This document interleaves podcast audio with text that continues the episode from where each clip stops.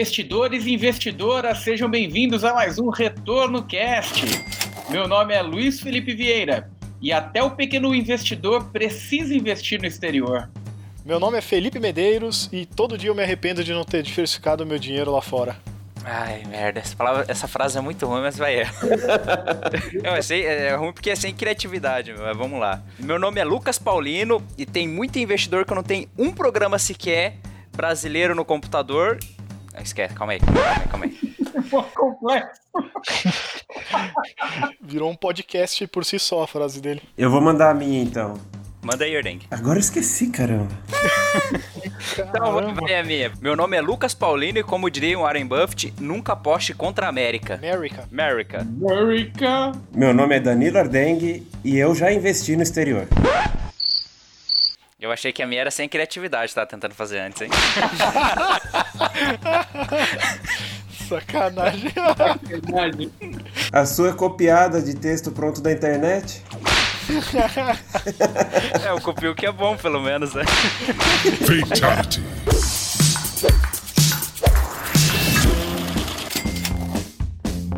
E no capítulo de hoje, vale a pena investir no exterior? Como eu posso fazer isso?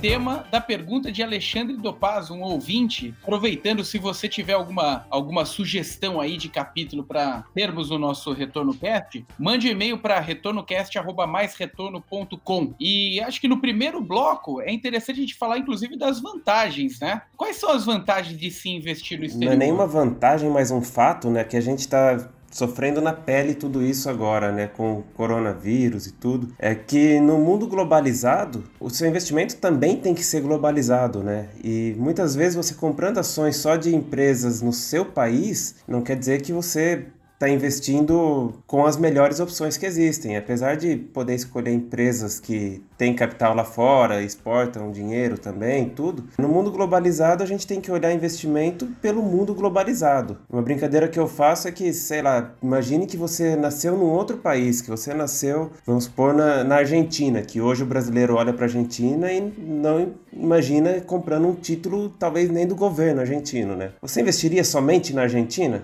Enfim, é um, uma provocação, né? Então, por que, que o argentino ele não pode também olhar para os Estados Unidos, não pode olhar para o Brasil, não pode olhar para vários outros países do mundo, né? É, teve aquele fundo lá que investiu em título argentino, né? Acho que era o Exploritas, não era? Que aí quando nem tinha sido eleição, mas só de sair as prévias lá das pesquisas que o pessoal lá da, da Kirchner ia ganhar de novo, aí pronto, o negócio foi, desvalorizou, não lembro quantos, mas foi um absurdo que desvalorizou num dia só a cotação do fundo, né?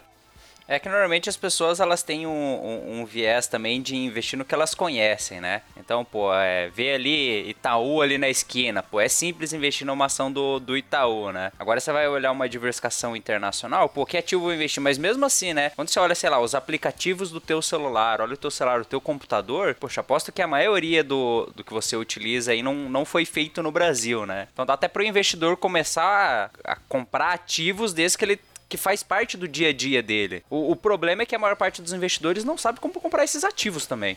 É verdade, cara. Eu acho que esse é o ponto principal da. A gente tá falando de vantagens de investir no exterior, né? Eu acho que uma delas é isso que você comentou, que as empresas de tecnologia, as maiores empresas que mais estão crescendo no mundo todo, em geral estão principalmente nos Estados Unidos e depois, sei lá, China, Europa e tal, né? É, China não, Ásia como um todo, né? E aqui no Brasil, basicamente, a gente tem ou banco ou empresa que fortemente correlacionada com commodity, né? Então, a nossa, as nossas a gama de opções aqui são bem menores do que tem lá no resto do mundo, né? É, quando pensa em empresa de tecnologia aqui no Brasil, poxa, vem uma. Vem poucas aqui em mente, sei lá, Sinqia da vida, é, Link, TOTS, não, não, não me vem outra. Uhum. Mas nenhuma é tecnologia na veia, né? Que ela vive disso, é, né? Exatamente. Agora, é, é interessante quando a gente olha por esse prisma aí, sobre esse tipo de percepção, porque o nosso mercado ele é muito pequeno, né, quando comparado a mercados internacionais. E se algumas pessoas já acham difícil investir no Brasil, o que dirá nas diversas opções ao redor do mundo, né? Eu entendo também que tem, tem uma questão de sofisticação quando a gente fala de atuar no, com diversos contextos de investimento, inclusive aplicando no cenário internacional, porque é, é, existe uma gama de produtos que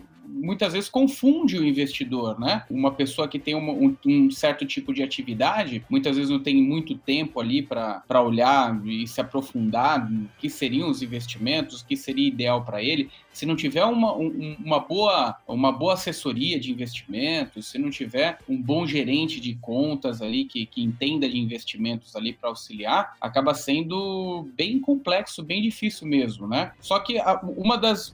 Agora, voltando para a questão das vantagens, eu vejo, é, é a parte de você usar mecanismos de balanceamento na carteira, né? Você fazer boas correlações dos seus ativos. Em momentos como esse, a tendência do, do, do Ibovespa cair numa crise como essa, existe uma tendência do dólar subir. E isso aí se equilibra, né, ao longo do tempo. Quando a gente olha principalmente para o exterior, né, pra, olhando horizontes de investimentos, o que aconteceu agora no coronavírus aconteceu não foi só no Brasil, apesar do Brasil ter sido mais impactado, mas as moedas, todos os lugares do mundo, elas se desvalorizaram frente ao real todos, assim, quase todos, né? Desculpa, elas se desvalorizaram frente ao dólar.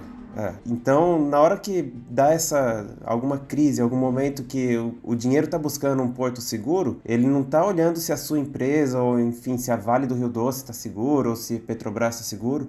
A maioria dos casos o dinheiro ele vai para onde está o dólar, né? Ele vira dólar e vai para um porto seguro, né? Que é o que diz. Que é, o investidor é corre para aquele lá que tem mais capacidade de gerenciar crises, né? Exato. Tanto é que a gente olha a retomada do próprio Ibovespa e do S&P 500 hoje no, no finalzinho de maio e o S&P 500 está quase tá com uma expectativa legal, retomou legal já, enquanto o Ibov está sofrendo para buscar o patamar que estava antes, né? É, e isso reflete até também a capacidade que outras economias já desenvolvidas têm de, se, de tentar se recuperar das crises em relação ao Brasil, né? O Brasil já teve numa boa posição quando lá em 2008 ou 2009 estava com as contas mais tranquilas, né? Tinha o país estava vindo de um ritmo de crescimento bom, é, enfim, que a gente conseguiu fazer medidas anticíclicas ali bem fortes em 2009 e 2010 a gente se recuperou tranquilo do baque, né? É, só que no cenário atual a gente tá vendo bem diferente, né? Então enquanto no resto do mundo lá tá a galera fazendo trilhões de dólares de estímulo para sair da crise do, do corona, aqui no Brasil a gente fez ainda um,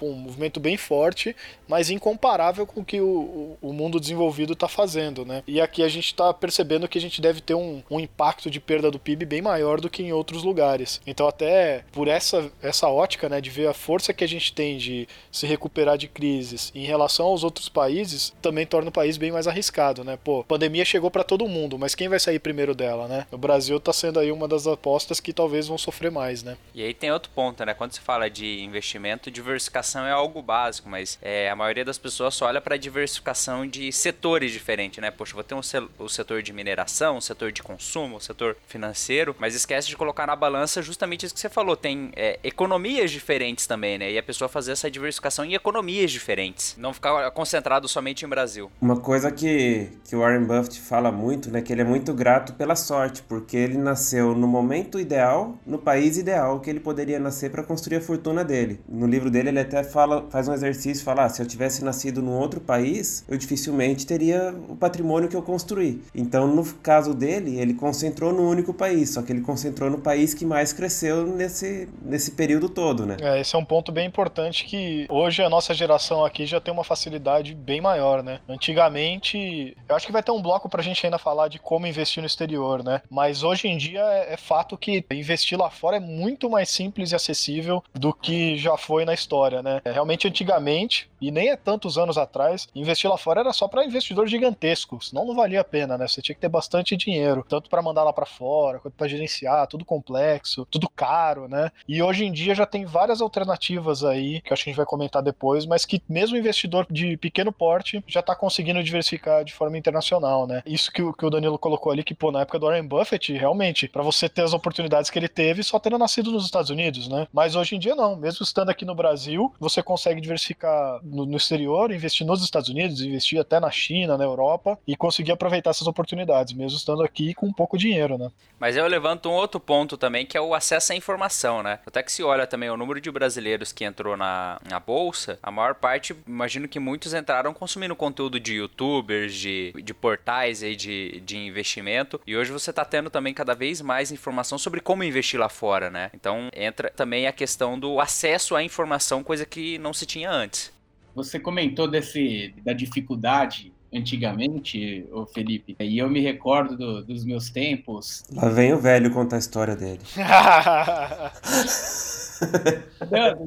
Dos, meus tempos que, que atuava do, do mercado financeiro, um ou outro investidor procurava essa alternativa internacional, porque no Brasil já era muito fácil, não precisava você ter muita sofisticação, porque principalmente para quem morava aqui, quem consumia Brasil, quem tinha dívida Brasil, né, a taxa de, com taxas de juros muito altas, então o investidor nem precisava correr risco, nem precisava muito diversificar o patrimônio, né, ou nem pensar pensava muito nisso, né? Alguns investidores que tinham dívida no exterior procuravam alguns fundos, no máximo tinha um fundo cambial ou outro com uma taxa de administração horrorosa, né? Pra, na tentativa ali de, de fazer uma trava, um, uma segurança ali em parte do, do portfólio, ou alguma ação que exportava bastante, que de alguma forma tinha uma relação com o câmbio, né? Fora isso, era realmente muito difícil. O investidor precisava ter muito dinheiro mesmo para mandar uma remessa para um correspondente lá fora, né?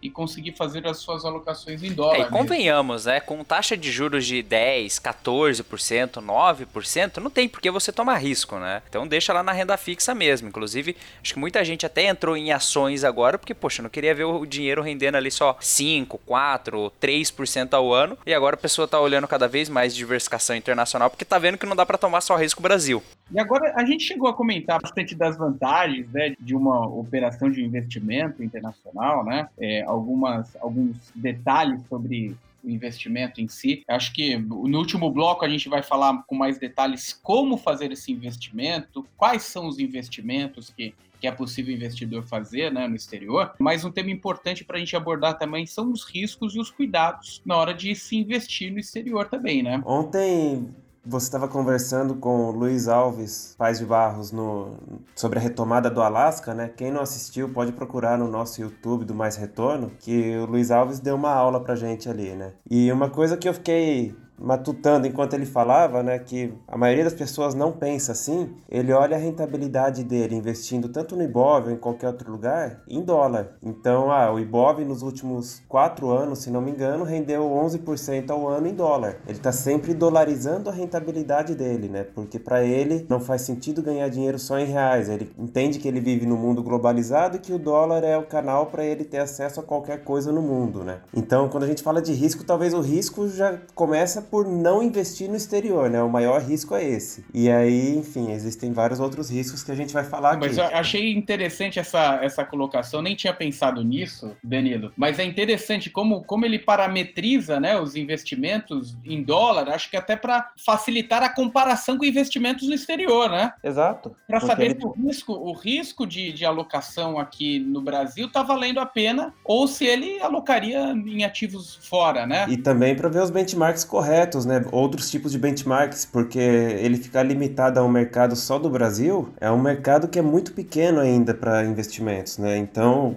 quando ele começa a trabalhar com todos os benchmarks em dólar, ele consegue ter, enfim, trabalhar a comparação do, dos resultados dele, do, do fundo dele, com vários outros fundos do mundo inteiro e não só do Brasil, né?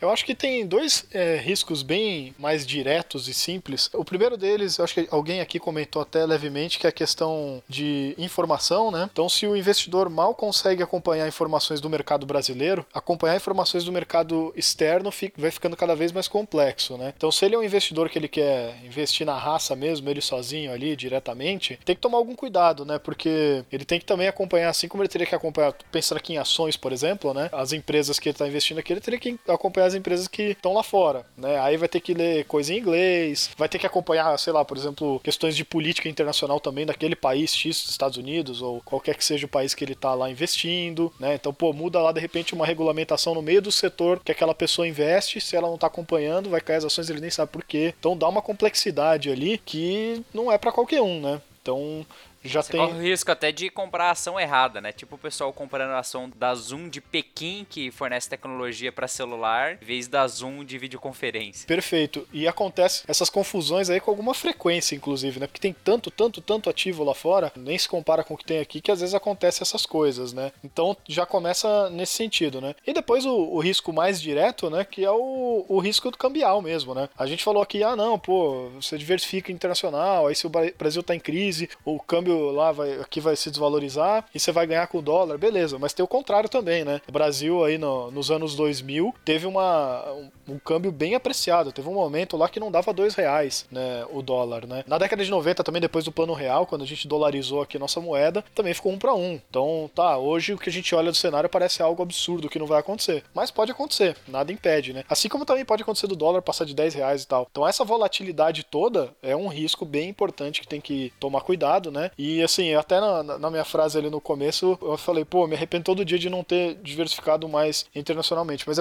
eu basicamente ficava vendo esse risco. Pô, o dólar já tá muito alto, né? Vai cair. Aí não fazia diversificação internacional. Ah, agora já tá muito alto, né? E foi subindo, foi subindo, foi subindo. Bateu quase 6 reais. Agora quando a gente tá gravando tá uns 5,40, sei lá. Mas eu tô, tô aqui, né, segurando as pontas para não querer comprar no topo, né? Mas nada impede que vá para 10 reais isso. Pode ir, né? Enfim, é um risco que se toma. Eu, nesse momento, não quis assumir esse risco, mas tem que levar em consideração, né? É por isso que é bom comprar ativos dolarizados, né? Porque se eventualmente o ativo subjacente subir, sei lá, você compra uma ação da Apple dolarizada, a ação da Apple subir, Mas o, o engraçado isso, né? disso que você falou, eu, eu também fiquei acompanhando a cotação do dólar, e no primeiro momento, quando chegou a 5, eu já tava assim, nossa, não, não tem como comprar dólar a 5, né? 5,30, 5,50, quase 6 reais. Agora, a hora que caiu para 5,30, até parece uma boa oportunidade o dólar a 5,30, né? É meio... Inclusive, eu sei que nós estamos falando de diversificação internacional, mas muita gente caiu nessa cilada na última semana de fevereiro, porque a bolsa não parava de subir. Subia, subia, subia, subia, subia. O pessoal viu uma recuada de 8% na bolsa, falou, é agora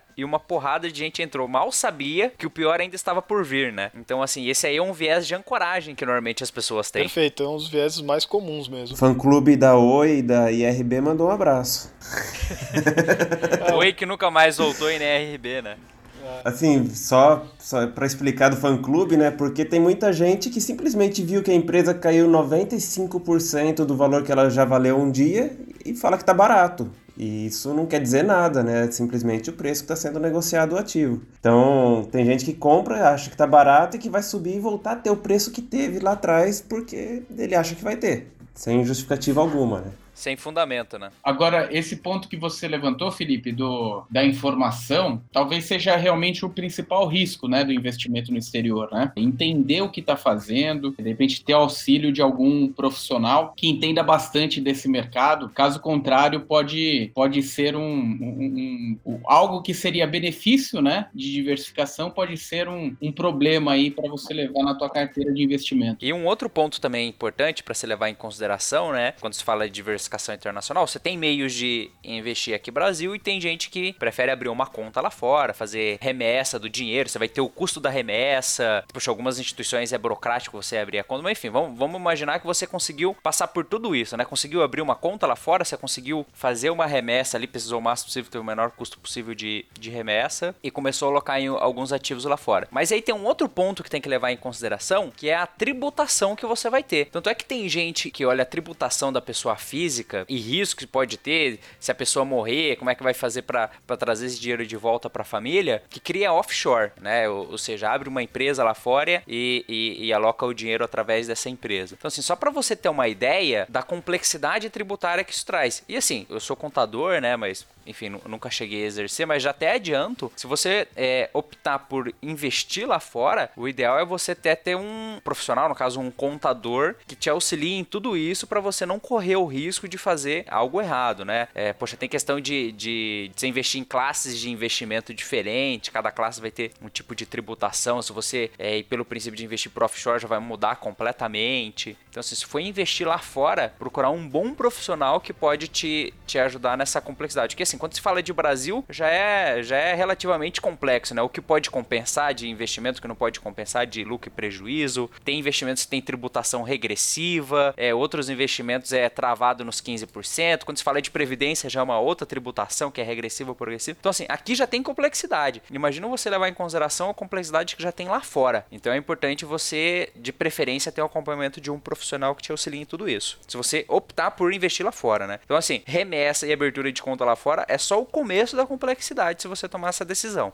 É, é só mas... uma curiosidade com relação à tributação. Aqui a gente está acostumado a, a ter os dividendos isentos de imposto de renda. Os dividendos de ações americanas, é, eles cobram 30% na fonte. Cacetada de imposto, né? E aí tem um outro ponto aqui, tem um, um imposto que no caso a pessoa vir a falecer, né? Que é o ITCMD, Imposto de Transmissão de Causa Morte é, ou Doação. Aqui varia, dependendo do estado que você tá, é de 4 a 8%, lá chega a 40%. Então imagina se acontece alguma coisa com, contigo e tua família recebe 40% a menos. Né? É por isso que entra também em discussão de, de ter uma, uma offshore. Então assim, são vários detalhes que você tem que levar em consideração antes de dar esse passo, mas a notícia boa é que aqui pelo Brasil você já consegue ter acesso a alguns investimentos internacionais.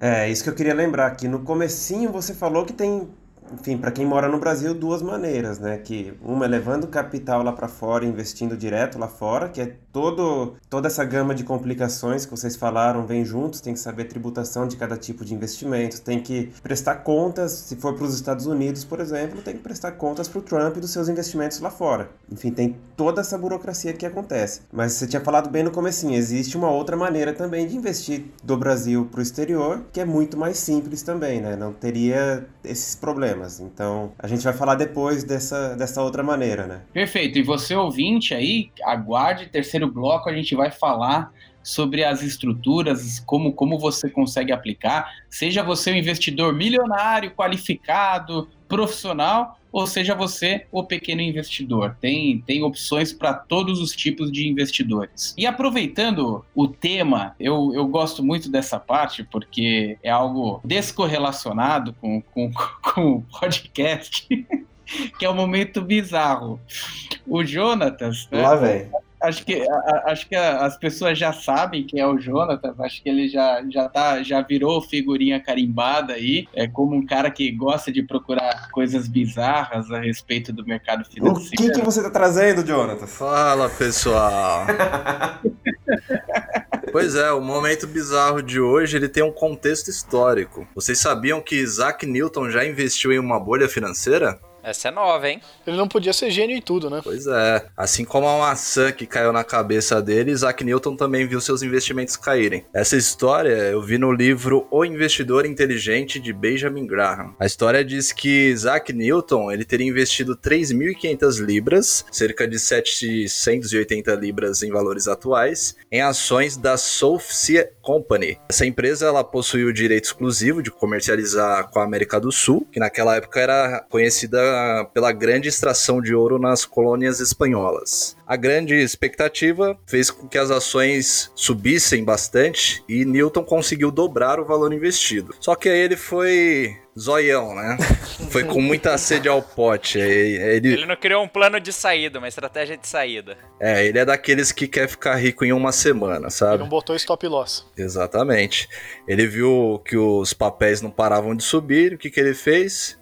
Foi lá e colocou 20 mil libras. Nossa. Não diversificou, né? Não diversificou. E foi aí que ele se ferrou. Por quê? Porque a bolha estourou. A empresa, ela tava, começou a apresentar dificuldades para negociar com o novo continente e sem apresentar resultados que justificassem o seu valor de mercado, as ações da Sophie Company caíram de forma abrupta e Newton viu seus investimentos caírem mais rápida do que a maçã. E lembrando que o Isaac Newton foi um astrônomo, alquimista, filósofo, teólogo, cientista, reconhecido como físico e matemático. E sabe por que ele quebrou nessa? Ah. Oh, porque ele não acompanhava mais retorno, não lia o nosso blog, não assistia os nossos vídeos no YouTube, não, não ouviu o, o Retorno Cash. Pô, Newton, vacilou, cara. E eu sei que é, no começo que tem as frases, mas aí já vai uma frase. Um idiota com plano pode superar um gênio sem plano nenhum. Aí, e o Isaac Newton não tinha um plano. Pois é.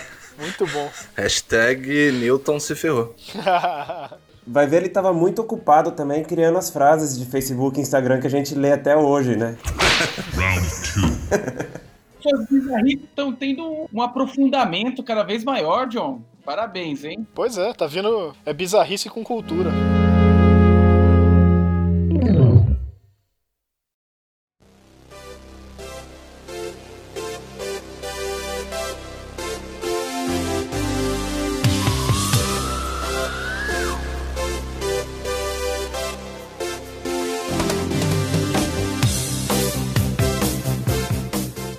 Entrando agora no segundo bloco, podemos comentar um pouco sobre o cenário, né? O cenário atual que a gente vive, o mundo que hoje muito mais globalizado, muito mais próximo, né? Uma variação no Japão pode trazer impactos aí do outro lado do mundo, né? E hoje a gente vive um contexto fora de uma de qualquer normalidade que é a pandemia mundial, né? E isso mostra muito por que, que a gente deve investir no exterior, né? Dado o tamanho da, da apreciação do dólar frente à nossa moeda. Eu acho que essa até falar de cenário, a gente até no último episódio completo que a gente fez de dólar, a gente falou bastante de cenário internacional, né? Falamos de crise, falamos da situação do Brasil, né? Mas uma coisa que acho que talvez não encaixava naquela pauta e encaixa bastante aqui em relação a cenário, não só o atual, mas quanto as perspectivas para o futuro, né? Então tem muita coisa que o pessoal tá apostando agora em relação a como é que vai ser o futuro, a vida das pessoas no futuro, né? Claro que tem sempre os mais proféticos que tendem a dizer que vai mudar tudo e que o mundo nunca mais vai ser o mesmo, que as pessoas não vão mais se abraçar, né? Que tudo vai ser home office e tal. Mas tem algumas coisas que talvez tenham vindo para ficar mesmo, né? Não que tudo vai virar home office, mas talvez muita coisa vai passar a ser home office. Que empresas que podem se beneficiar, ou tipos de ativos que podem se beneficiar disso ou não, né? Então até traz alguma preocupação, por exemplo, em fundos imobiliários, né? De lajes corporativas principalmente, que não são muito bem localizados, né? Porque você tem lá fundos imobiliários que pô, são bem localizados e provavelmente vão, vai continuar sendo a sede de grandes empresas que não vai de, poder deixar full home office, né? Vai ter que ter uma galera que vai ter que estar presencial, então vai continuar ativo. Mas aquele fundo imobiliário que tinha um imóvel meio distante, mais ou menos ali, talvez vai ser prejudicado, né? E sim, só trouxe fundo imobiliário porque é o exemplo mais citado recentemente, né? Mas tem outras coisas, né? Que a gente até falou um pouquinho no primeiro bloco de empresas de tecnologia que estão se valorizando pra caramba e que ganharam, que em vez de, enquanto outras empresas, outros tipos de negócios caíram muito na crise, essas empresas de tecnologia se valorizaram pra caramba, né? Então foram quase ativos antifrágeis aí, se beneficiaram do caos, né?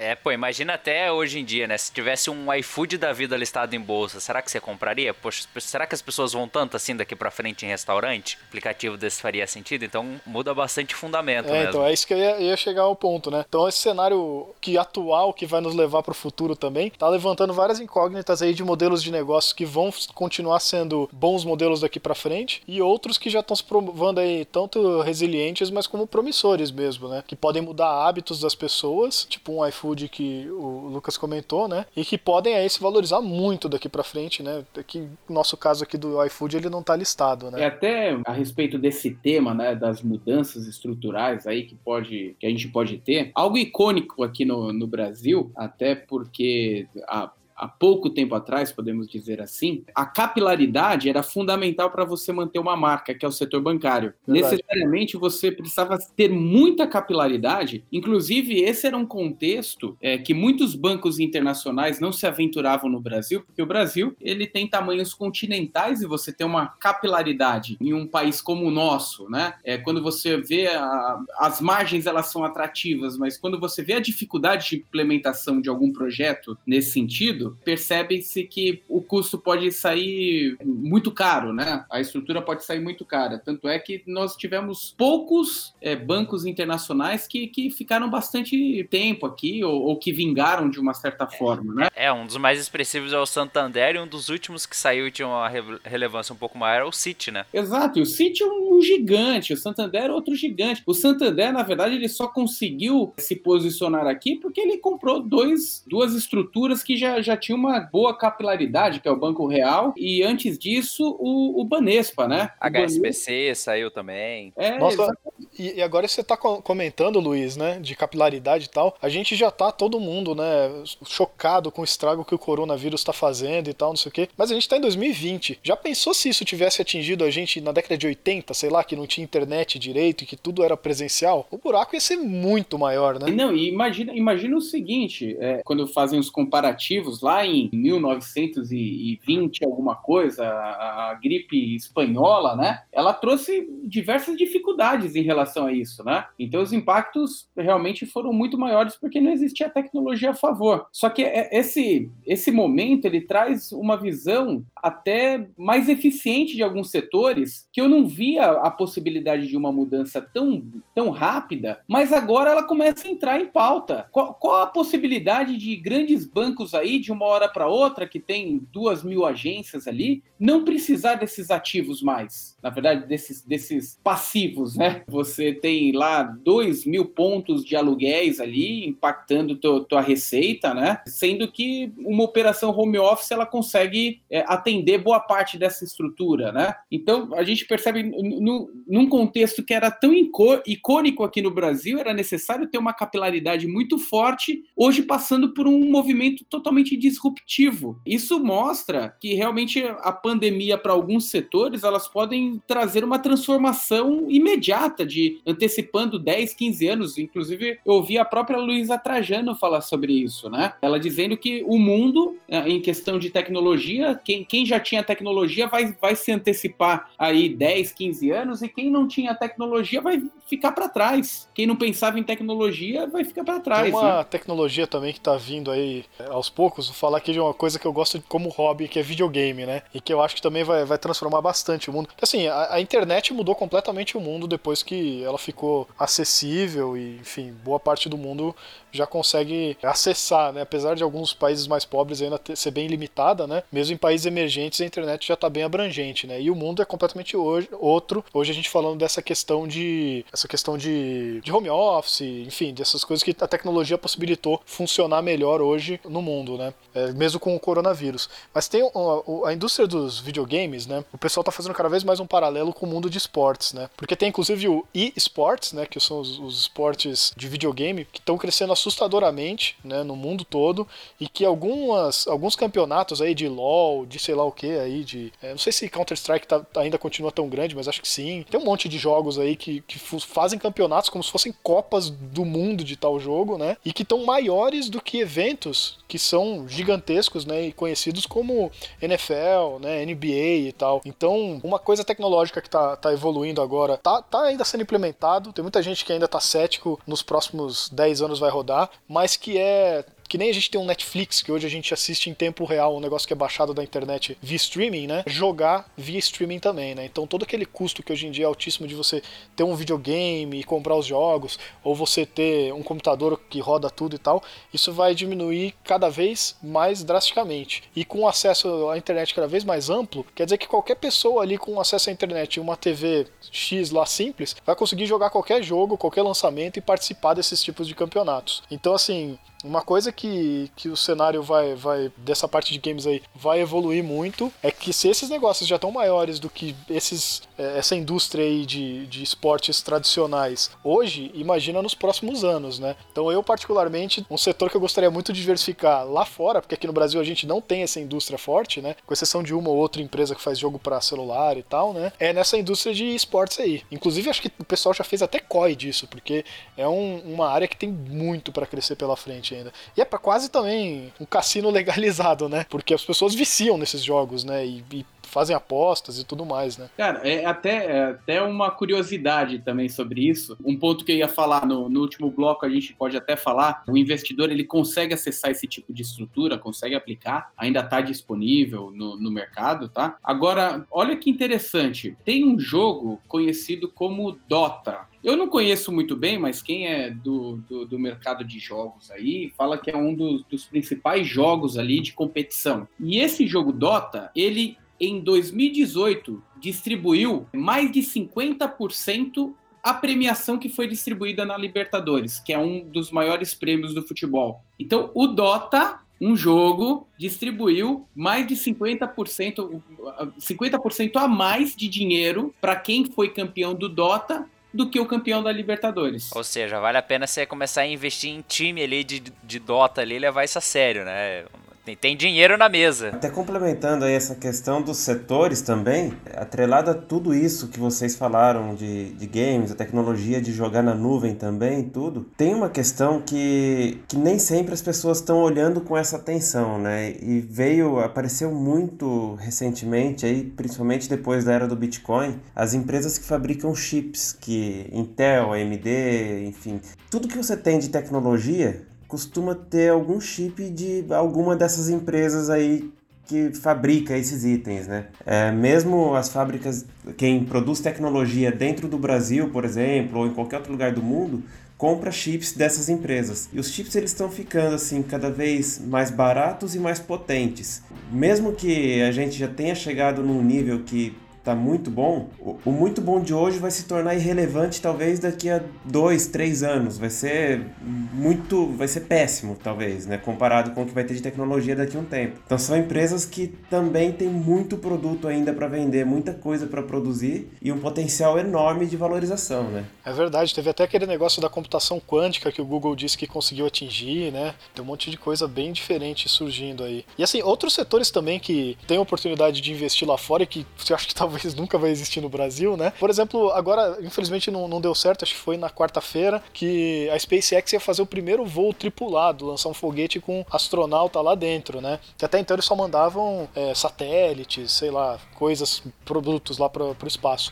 Ia ser o primeiro tripulado, aí o tempo tava ruim não foi. Mas provavelmente no sábado, agora em relação ao que a gente está gravando, né? Vai lançar o primeiro voo tripulado da SpaceX. Então, assim, uma companhia privada, né? A mais famosa, porque já tem outras, né? Tem lá a, não lembro como chama, Blue Origin. O Jeff Bezos, do tá, Jeff tá Bezos, isso. Nessa, né? Tem, tem a, a, aquela Virgin lá, enfim, tem, tem um monte aí de empresas, um monte não, mas tem algumas empresas aí querendo entrar nesse ramo e a exploração espacial, né? Parece um negócio ultra futurista, mas está cada vez mais próximo de acontecer, né? E é um mercado que, pô, na diversificação internacional você consegue acessar, né? No Brasil, qual a chance de você ter uma empresa fazendo foguetes e, e mandando para o espaço, né? Então é, é, outro setor aí que deve crescer bastante. É uma, uma coisa interessante de, de ficar de olho também, né? É, aí eu acho que vale até um ponto pra gente entrar no próximo bloco, que é assim, eu acho que o investidor fica até pensando, poxa, mas tá surgindo cenários cada vez mais diferentes, como que eu, eu vou conseguir pensar em todas as possibilidades que tem lá à frente, né? Então assim, como que eu poderia ter acesso, talvez, a mentes que pensem isso por mim e monte estratégias? Mas isso aí eu acho que é um, é um papo que é válido ali pro próximo bloco, porque eu, eu fico imaginando a complexidade que... o que tá passando na cabeça do investidor, da complexidade que isso deve trazer na hora de investir. Imagina, escolher na unha o ativo dá, tem essa possibilidade para quem quiser se aprofundar mais, mas tem tem tem opções aí para você não ter que pensar nisso, você delegar esse essa estratégia, né? Essa alocação. Vai virar o João Kleber agora? Vamos pro próximo bloco então. para para tudo. Para para para para para. para.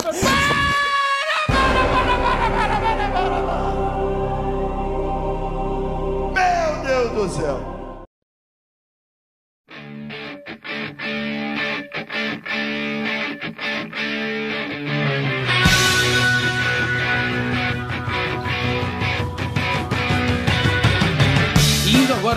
Terceiro bloco. Agora sim, como investir no exterior? Acho que um pouco do que o Lucas estava falando no, no, no, finalzinho do bloco 2 aqui. Co como saber, né? De repente, até o, o percentual que eu tenho que, que fazer para investir no exterior e que tipo de estrutura é a melhor para mim. Acho que o, o, primeiro ponto é que não, não tem o certo e não tem o errado, né? A estrutura de alocação vai muito da, da mesma configuração de quem investe já no Brasil. Perfil de investidor, horizonte de investimento, né? necessidade de liquidez, quais são seus objetivos, propósito para os seus recursos, né? E em cima disso, traçar uma estratégia que esteja de acordo a todas essas questões aí fundamentais e, e que balizam uma estrutura de investimentos.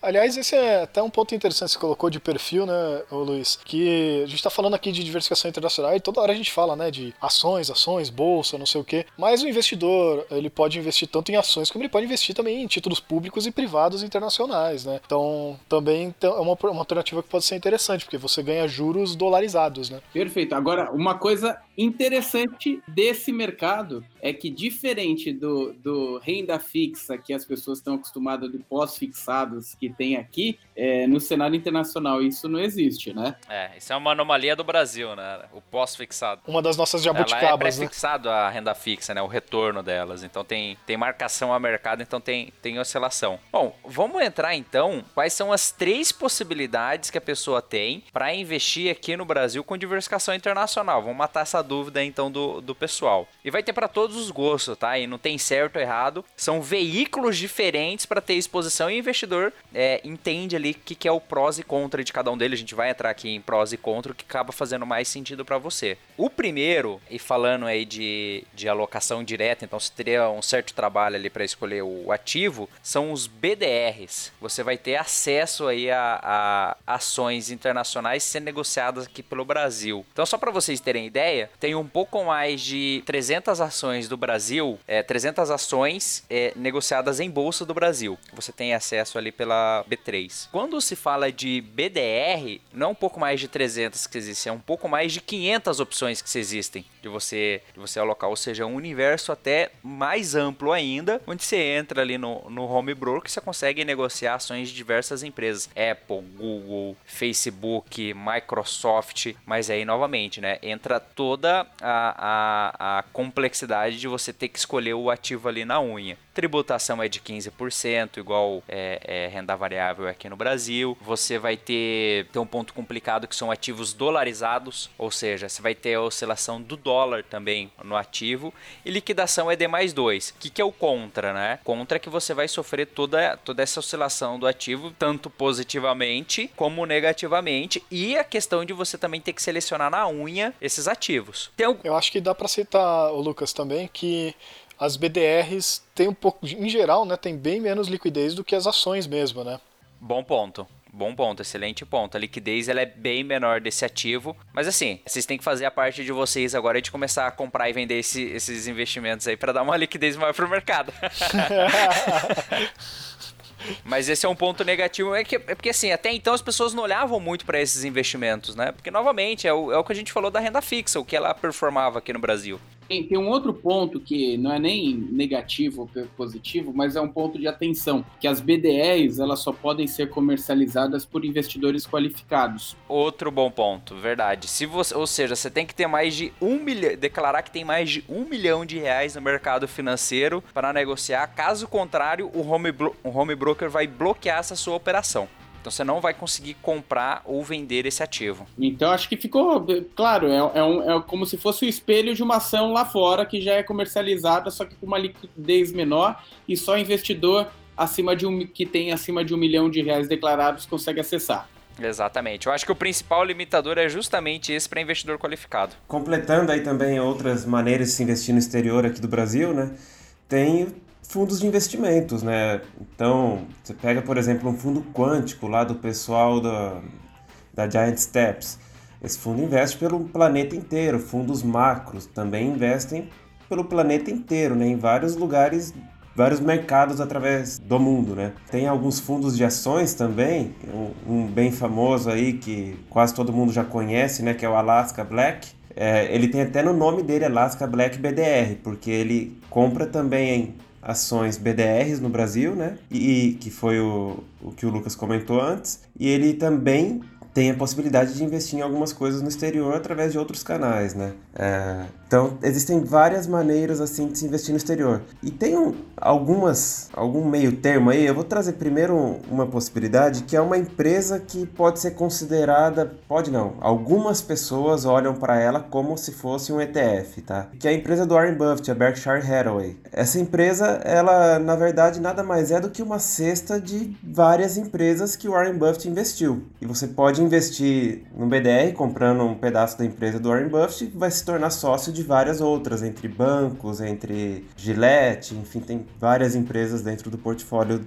deles também, né? Tem a questão de, de fundos e tem assim algumas empresas que elas quase são um fundo, né? E uma outra maneira também que aqui no Brasil tem são as ETFs de que são atreladas ao mercado no exterior. Só complementando essa questão do, dos fundos, o Danilo ele comentou de algumas estruturas aqui no Brasil que operam Brasil e podem operar no exterior, tá? Elas, elas têm essa, essa possibilidade de comprar ativos fora do Brasil, é uma forma delas também descorrelacionarem. Mas se você quiser ativos específicos no exterior, também existem fundos para isso. A própria Western tem fundos que são exclusivos no exterior, Morgan Stanley tem fundos que são exclusivos no exterior, eles operam no exterior e você consegue aplicar daqui. Tem que tomar alguns, algumas cautelas aí, porque alguns fundos também eles são exclusivos para investidores qualificados. Fundos como Geo Empresas Globais também é um, é um fundo bem conhecido que usa estratégia internacional dolarizada. Além disso, existem algumas estruturas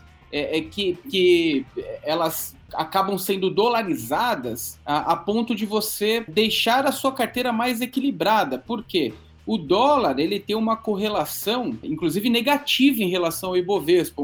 Uma vez que você dolariza, você equilibra a volatilidade da sua carteira se você estiver investindo em ações aqui no Brasil. E fundos, por exemplo, a XP ela faz muito bem isso, na família Trend, ela coloca Ibovespa dolarizado, coloca ouro dolarizado, bolsa americana dolarizada. Então ela monta diversas estruturas só para você balizar a sua volatilidade, equilibrar é, trazer maior equilíbrio de correlação para os seus ativos, dolarizando um ativo que, que é, opera única e exclusivamente aqui no Brasil, como, por exemplo, Ibovespa dolarizado. É possível contratar em uma dessas estratégias aí de fundos. Então são bastante opções aí disponíveis, né? Só que através de fundo, né, de investimento, acho que uma da, das maiores oportunidades aí que o investidor vai ter é de terceirizar essa gestão, de ter uma, uma, uma equipe de pessoas ali à frente que trabalham 24 horas pensando é, estudando o mercado, né? Quais são as melhores oportunidades de alocação, quais são os principais setores. Então, assim, você paga a taxa de administração justamente para eles terem esse trabalho, de se dedicar full time pesquisando quais são os melhores. Eles começam de cima, né? Eles olham macro, daí de macro eles descem para setores de setores, eles descem para as empresas específicas que quer fazer a alocação. Pelo menos a maior parte assim, né? É uma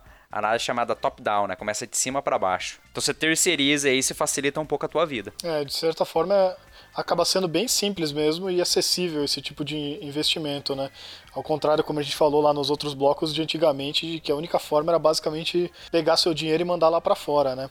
Infelizmente no Brasil ainda tem muita coisa ainda que precisa evoluir mais, né? O nosso mercado ele vem crescendo bastante, principalmente em número de investidores, né? Que recentemente a gente finalmente passou de 2 milhões, mas se a gente parar para pensar é só 1% da população brasileira, né? Mas pelo menos tá, tá crescendo isso para dar mais liquidez para o mercado e oportunidade de surgir novas alternativas, né? Porque que nem a gente falou de ETF, né? E a gente tem basicamente uma opção de ETF, duas opções opções, mas que é da mesma coisa, né? Que é SP 500, né? E lá fora, vixe, você tem uma infinidade. Ah, ETF de tecnologia, ETF, tem ETF de estratégia específica, ah, ETF de momentum, ETF de, é, de fatores. Tem assim é, uma infinidade, ETF de commodities e tal.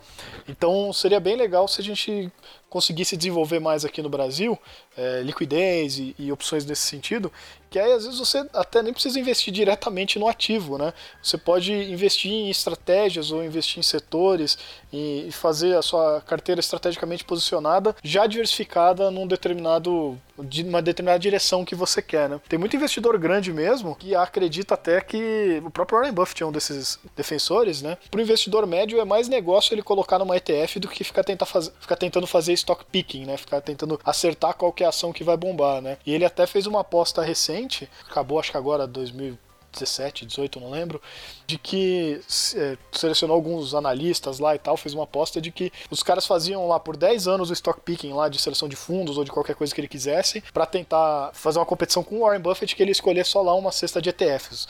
Uma coisa assim. E 10 anos depois, as ETFs do Warren Buffett ganharam da gestão ativa, né? Mas enfim, só complementando aqui que é, são possibilidades bem acessíveis, são simples, porque você faz uma boa diversificação ali comprando basicamente um ativo, barata, né? E que espero que no Brasil aí a gente tenha cada vez mais opções delas. Né? É, mas aí só levanta um ponto das ETFs, vamos pegar, sei lá, o próprio S&P 500, você comentou, né? Quando a gente, quando nós analisamos a recuperação que ele teve, você olha que foram das 500 ações que ele, que ele tem na cesta dele, o que puxou basicamente ele foram cinco ações, que é chamadas FANGs, né? Que é Facebook, Apple, Google, Microsoft e Amazon. Então, assim, e quando você olha as demais empresas, é, se separasse o índice S&P 500, você ia ver que o, que o índice ele não teria se recuperado tão forte. Então, assim, tem os prós e contras da ETF. Então, assim, na ETF vai ter um monte de coisa lá no meio que talvez você não quer. Então, tem sempre esse problema aí na, na, na ETF. Tem os prós e contras. Com certeza, até porque é S&P 500, né? São 500 empresas ali, né? Uma cesta bem grande mesmo que você acaba, que nem você colocou aí, carregando ativos que não necessariamente você compraria se fosse sozinho. E nem vou entrar tanto na polêmica, mas que é um dos argumentos ali do do Michael Burry, que ele fala que tem uma bolha nas ETFs que você fica inflando empresa ali por conta desse tipo de coisa, né? Empresa ruim, né? É, mas assim, por isso que eu tava falando até de você ter mais alternativas, né? Porque lá você não vai ter uma ETF só que tem 500 empresas, mas você tem até uma ETF de empresas de tecnologia, por exemplo, né? Enfim, você vai ter um monte de coisas, de alternativas ali mais interessantes para você escolher, né?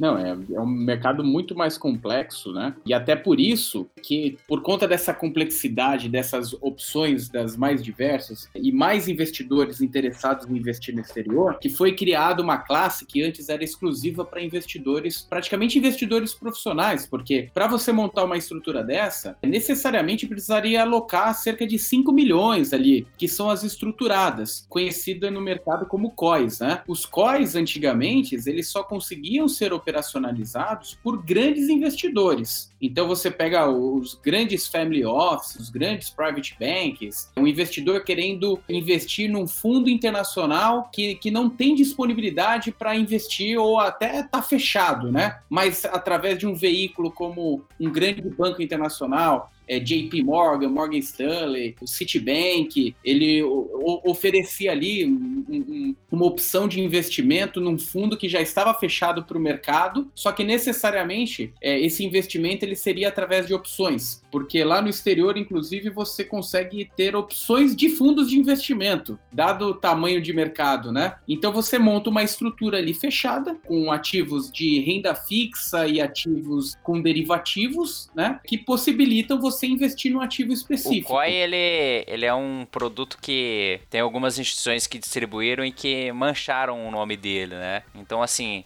novamente, enxergue ele como um veículo e olhe onde ele está investindo e qual é a estrutura que tem dentro dele, né? Eu acho que isso que é, que é mais importante. Até a gente comentou de, de veículos para se acessar o mercado internacional. Nós falamos aqui de BDR, ETF, fundos de investimento e o COI é um deles que dá acesso, é um veículo para ter acesso a alguns investimentos internacionais. E aí você tem que ver se aquele setor específico que ele está investindo faz sentido ou não faz, o ativo subjacente que ele está investindo. Então, para resumir, BDR ETF você faz por home broker, né? A aplicação. Fundos de investimento você faz através da sua plataforma, seja um banco, seja uma corretora. É, e as estruturadas a mesma coisa, é, bancos ou corretoras. Apesar que é, é o, os bancos você tem que tomar um certo cuidado, porque é, é, quando, quando eles mesmos estruturam né, a, a, o COI para entender se é uma, uma estrutura vantajosa para o investidor. E o COI como fundos, né? É, existem os COIs bons e os COIs ruins, como existem os fundos bons e os fundos ruins.